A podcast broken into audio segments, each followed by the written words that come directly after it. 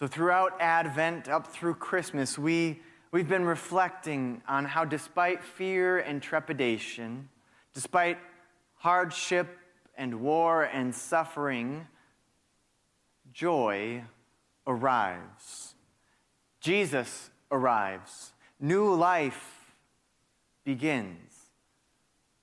That joy is something we both participate in, we are invited to make room for, and it's something that, if we think about our own lives, it oftentimes comes to us unexpectedly, right? Surprises us when and where it arrives. And so we can neither control joy, make it come into our lives at that party that we've planned, when and where we want it to. We can't control it. And yet, it's not something that we wait for passively to happen to us. We are invited to participate in it by making room. And in some ways, it's this very act of, of making room, of giving ourselves to everyday practices of connection and wonder, which we explored again during Advent, that, such that as we do these things, we create a container, a space in which joy can emerge is more likely to, to come to us, surprise us. That is, we, we give ourselves to everyday practices that return us to our humanity rather than in our overwhelming world so often keep us running from it. And this is once again where the Christmas story, even this morning, is instructive and invitational for us. Now, oftentimes we imagine God, when we imagine God, we use words like mighty, right? Omnipotent, all powerful, omniscient, all knowing, right? We use these grand words. We imagine a sort of superhero God that is far above and beyond what it means to be human.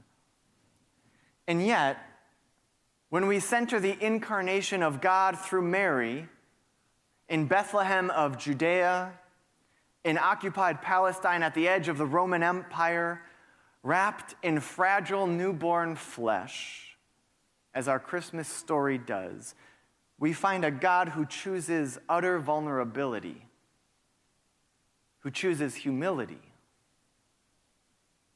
not power and grandeur in the ways that we in our world imagine it. We find a God who is not all sufficient or self sustaining. Right? This God relied on, on Mary, on her body. She had to labor through blood and pain and deep uncertainty. God relied on a father, Joseph, who companioned her, who encouraged her, held her, supported her on that journey. The creator of the cosmos at Christmas, we insist, cried out to be held, cried to be fed. I wonder if he struggled to latch, if Mary struggled as her hormones raged, as is so real for so many of us. It's not kind of crazy to imagine. Right? There are things that I want to invite us to consider this morning from our story in this spirit, in this spirit of seeing God in these kinds of ways. And as we move into this new year, at this point where all of us, many of us, are feeling that pressure to, you know, make a list of, of resolutions, how we're going to be a better person in this new year. We're not going to do that. We're going to do Y, and so on things that studies show within a few weeks most of us give up on. So, three things from this morning's scripture. The first is that Scott Erickson, an artist who goes by Scott the Painter on social media, so if you're on social media and you want to follow him, Scott the Painter, he writes If you live long enough, your life will begin and end with someone wiping your butt. Hey, it just is how it is, right? This is the caption under one of his, his provocative but compelling pieces of a baby whose bum is in the air getting wiped, and the, the, the, the cloth wiping the bum says, uh, mighty, and across his eyes, God, right? It's, it's not a crude image, it's just reality. From vulnerability to vulnerability, he adds, we live. Which is to say, weakness will be a companion on our journeys throughout life. It's not something to be avoided, but it's, it's integral to our humanity. We can't be human apart from it. And he goes on to reflect about what it means to call this newborn God mighty and wonders if perhaps Jesus is not is mighty not because of his capacity to overcome hardship to you know become a, a better you in that next year but simply because of his willingness to go through human hardship like we all do. Just simply by being human and honoring that and so maybe rather than running from the vulnerability that is at the center of what it means to be human, to give ourselves to love, we are called to embrace it all. To embrace it all the way down from beginning to end, just as Jesus does. Knowing that, in the words of our Christmas proclamation, God is quite literally with us in the muck and mess and glory of it all. That's the first thing. The second thing that I would invite you to reflect on with me this morning is, is how the creator of the universe, the creator of the cosmos, needed others to be born, to be raised into a full, open hearted, divinely compassionate human adult. See, Jesus was not born any more fully formed than you or me or the next person. This is the meaning of what it, uh, of what it means to say that Jesus was fully human. And that as he grew, he needed hands to hold him. When he toddled along, learning how to walk. Yeah, God had to learn how to walk. Did you ever think about that? God needed someone to comfort him when he was sad, to, to kiss his boo boos when he was hurt, to help him understand those who were different from him. In order for Jesus to become the adult that he became, he needed others who modeled for him this way of being, just as any of us do. He, like every child, needed people like the Magi, like the shepherds, like Simeon and the prophet Anna in this morning's story. People who could say, You are a blessing.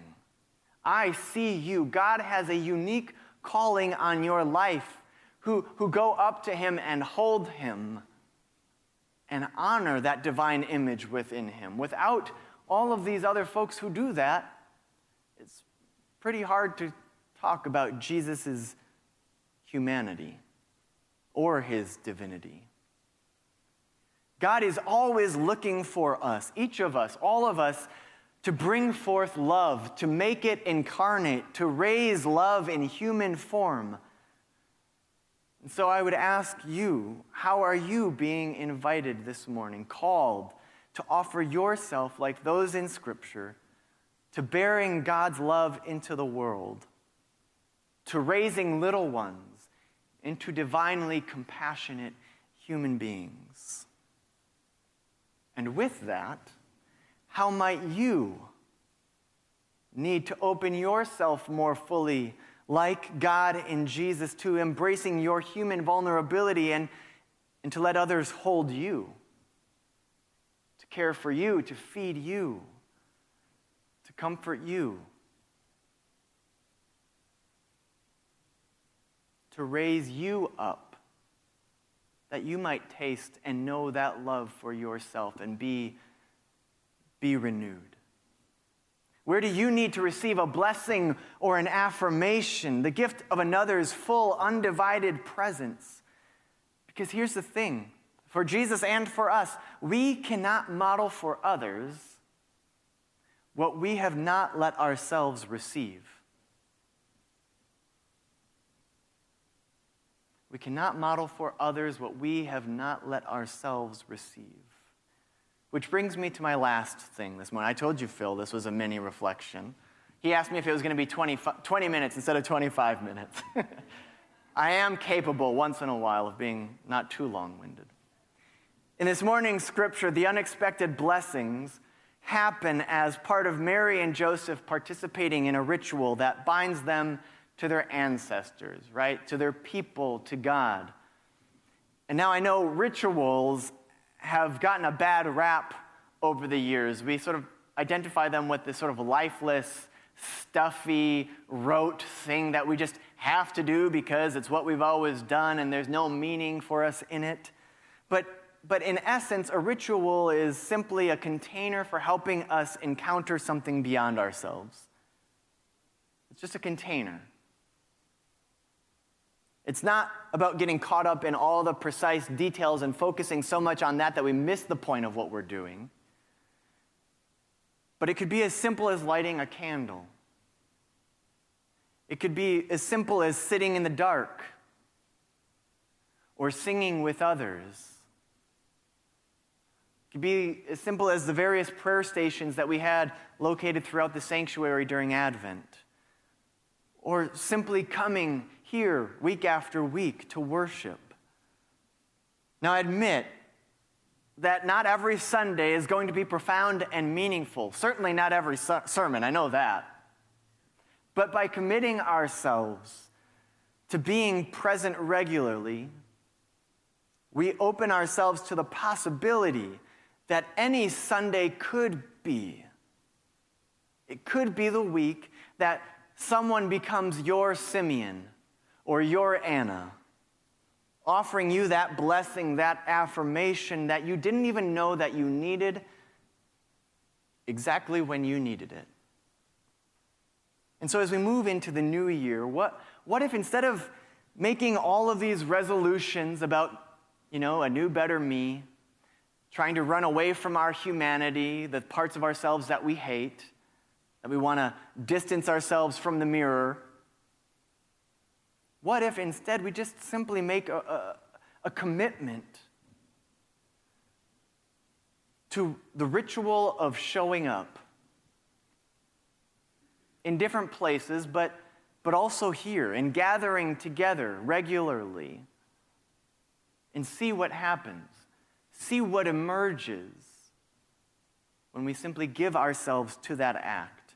See if there are not Simeons and Annas among us See if you do not at some point receive that blessing, that affirmation that you've been needing. As you journey through life's many seasons, see if this container that we create together, only by holding it together, see if it does not return you more fully to yourself, doesn't connect you more fully to your humanity, to that of others, and thus to God, simply by showing up week after week and being present. Friends, that is our invitation, the call of Christmas to honor, to love our humanity and that of one another, that we might bless it. May it be so. For your flourishing, for the flourishing of all the world. Amen.